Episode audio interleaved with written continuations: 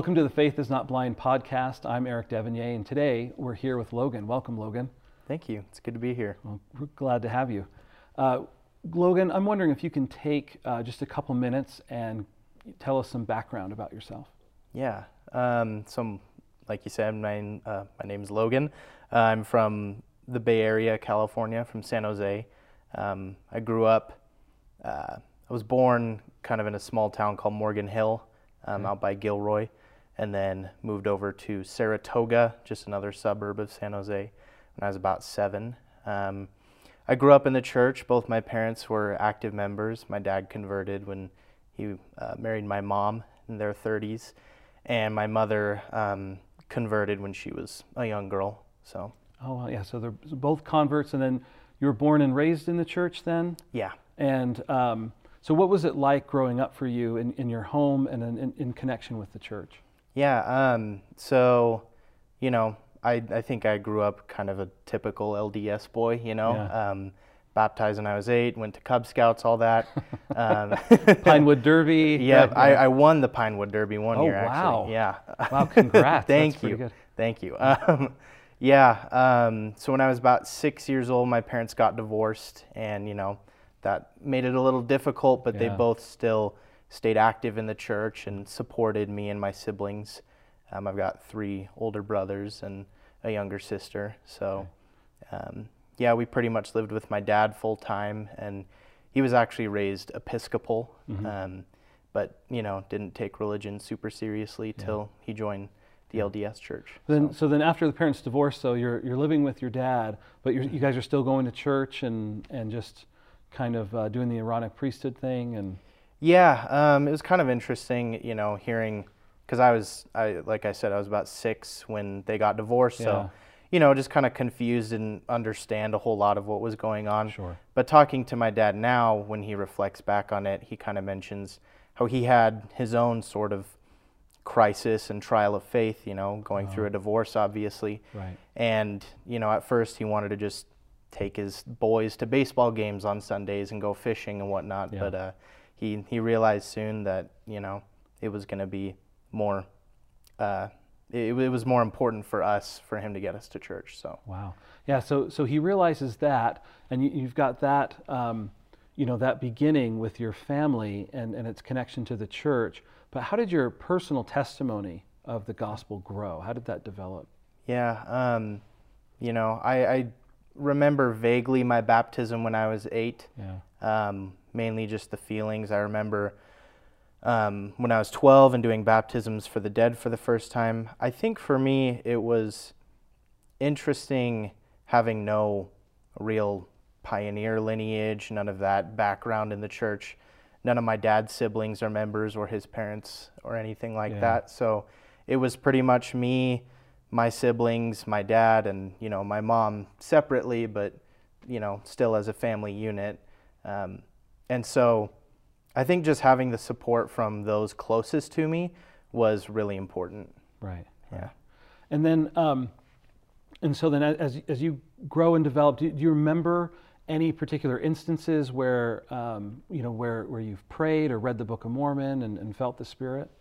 Yeah. You know, in my childhood, I definitely remember taking scripture study pretty seriously, up until I got into high school, and then it, you know, it was a little more rebellious. Yeah. I didn't love 6 a.m. seminary, but I did graduate. Nice. Yeah. So I don't know of any particular specific instances. I do remember giving some church talks that other members, you know, found kind of impressive, but, you know, kind of later on, I sort of thought that was just good public speaking, not necessarily a testimony. Yeah, that they liked it, right? There was something about it. Yeah. Yeah. And so, as we often talk about on the podcast, you know, there are these challenges that come to, you know, our religious faith and to our expectations about religion. So tell us a little bit in your life, how did those challenges come that affected your faith? Yeah. Well, so when I was 6, like I mentioned, my parents getting divorced. Yeah. When I was 7, I was diagnosed with type 1 diabetes as well. Oh, wow. And it was difficult, but I kind of saw it as a blessing in a way. You know, obviously when I was a kid, it made me irritable and had all the side effects that made it difficult. Sure. Learning how to give myself injections when I was a young boy. But I did see it as a blessing in a way that it would allow me to take my health a little bit more seriously. And I kind of knew that any trial God gave me was for me to grow and learn. So as a kid, I was able to have that perspective from a pretty young age. Yeah. And I always kind of say that I grew up a little fast. But as I got older and I graduated high school and my friends, you know, were drinking and smoking weed and partying, that looked a little bit more enticing for me. And so that's when I kind of diverted my path for a bit. So yeah, so you diverted your path. And went that route, and so what was it like for you spiritually during that time? I mean, did you keep going to church, or did you you know, stop going to church? Did you feel like you could keep praying? Like what was it like for you in that time period? It was hard because I saw everything in kind of black and white.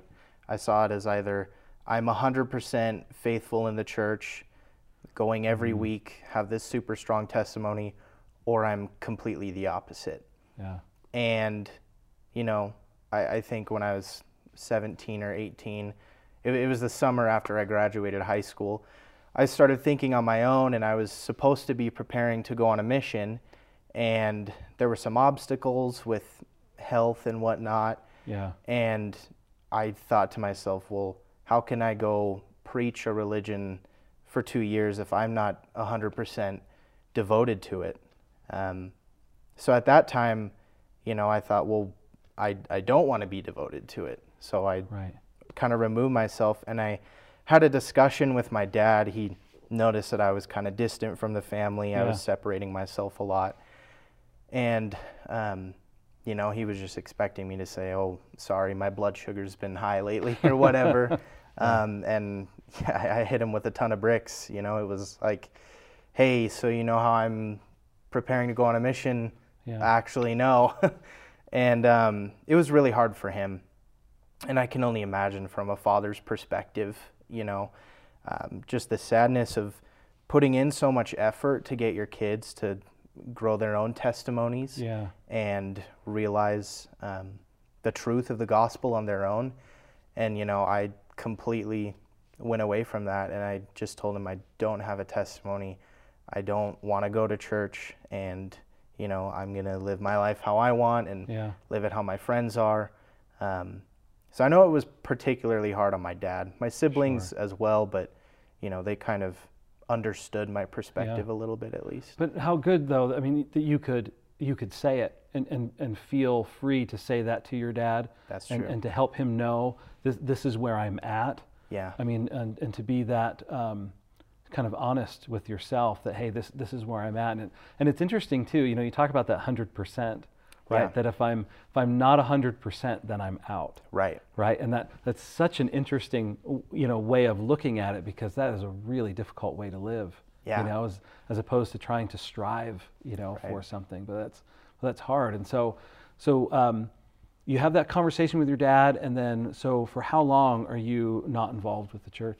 I want to say it was about 2 years. 2 years. I had a friend that left for his mission around the time that I left the church. Yeah. And he came back around the time that I kind of reactivated. So. Yeah.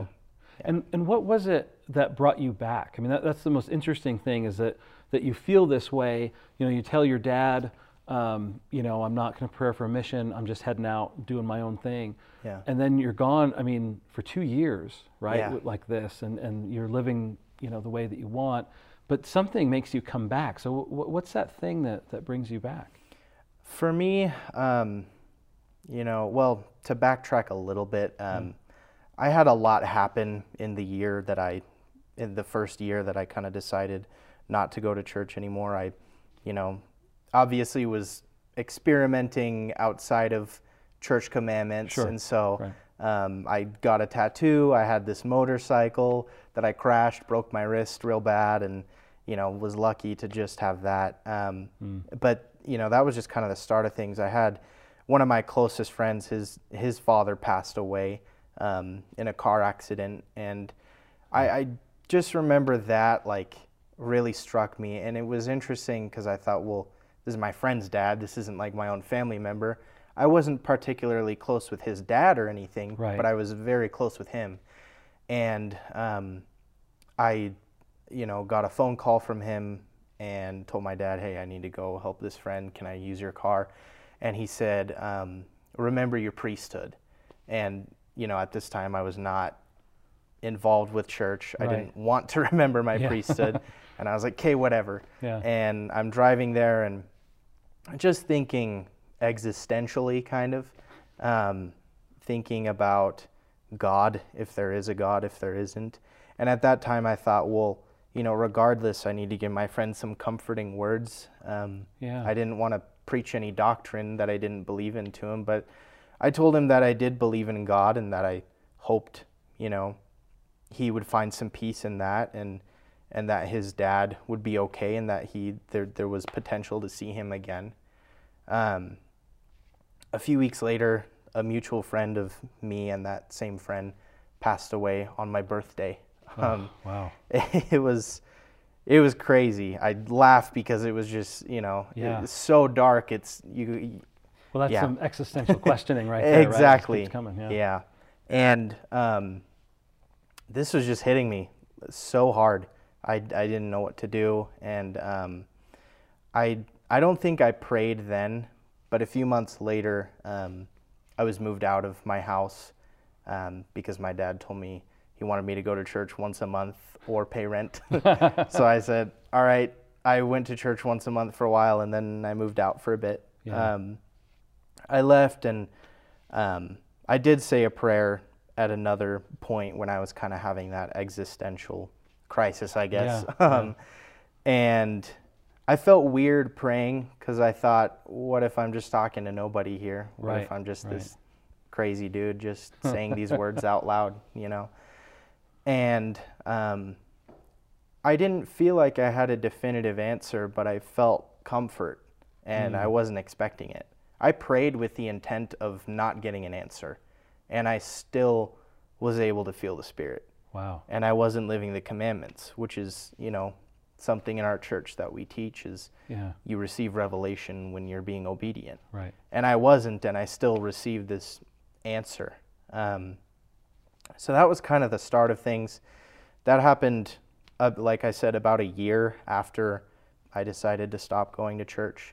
And then about a year later, I moved back home with my dad, was going to church once a month like he asked.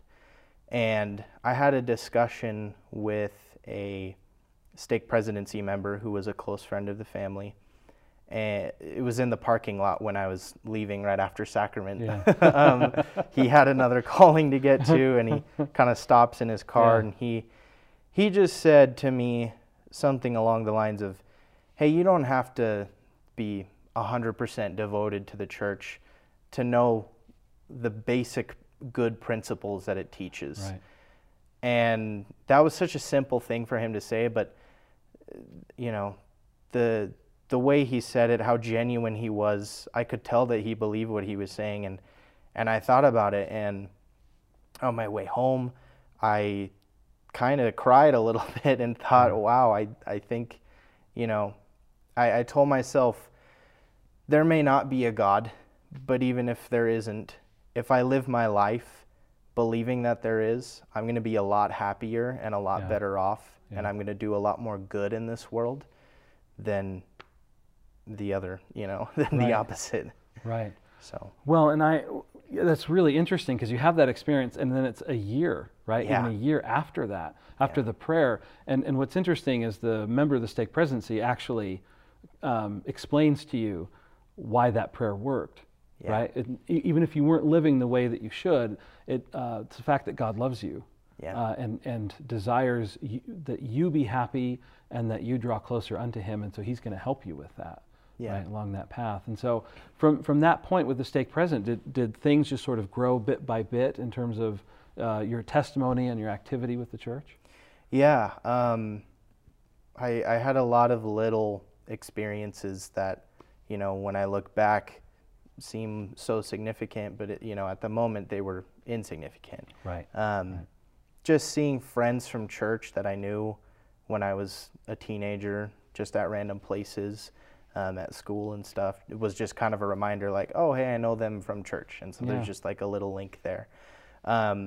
My brother at the time was going to school here, and I came up to visit him as well as my wife Lily. We had started dating a little bit, and she told me that we met online, and she told me that she was going here at BYUI, yeah. And you know, I kind of scoffed and was like, oh, okay.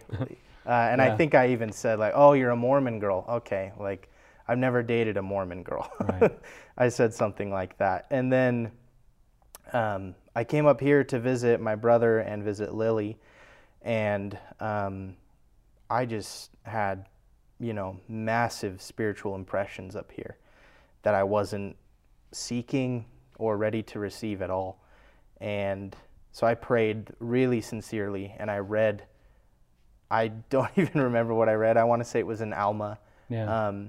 And I prayed, and as I prayed, I asked God, you know, if the church was true, if my testimony from when I was a kid was true. Yeah. I asked him if I needed to go to school here and if I needed to date Lily.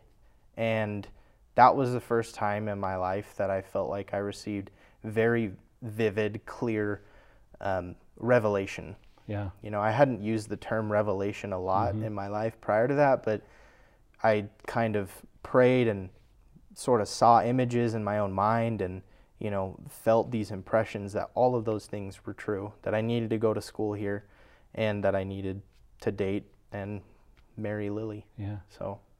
Wow. Yeah. All those things start to build, right? And build that testimony. Yeah. So, you know, one final question is, as you look back and think about, you know, your life up to now and the experiences that you've had, what advice would you give to a younger person and maybe just to anybody who's listening about that feeling and that need to be, you know, always at 100%. Yeah, I would say something that I've learned personally is our gospel is so much about personal growth and personal revelation and your personal relationship with God. Yeah. Sometimes we get caught up in the culture more so than the gospel, and that creates kind of these false ideas about the church in our minds, I think. You know, if you know someone that's a member of the church who acts a certain way, that's not a direct reflection of what the gospel teaches. Right. You know, and I mean, that goes both ways. So I would say do a lot of personal seeking. Don't look at it as, I don't know, I need to be a good, worthy church member or whatever, so that I set a good example for my kids to be good, worthy church members. Think of it first as, I need to find out if this is true and know if this gospel is right for me for my own personal growth. Right. And if you feel that that's true, then yes, obviously you want to set good examples right. for your family and friends and whoever. But right. Well, and most yeah. likely you will be a good example. Yeah. Right? If you focus on what's internal first before the external. Right. Yeah. That's yeah. wonderful. Wow. Thank you for sharing that, Logan. Yeah. I appreciate you being here. Uh-huh.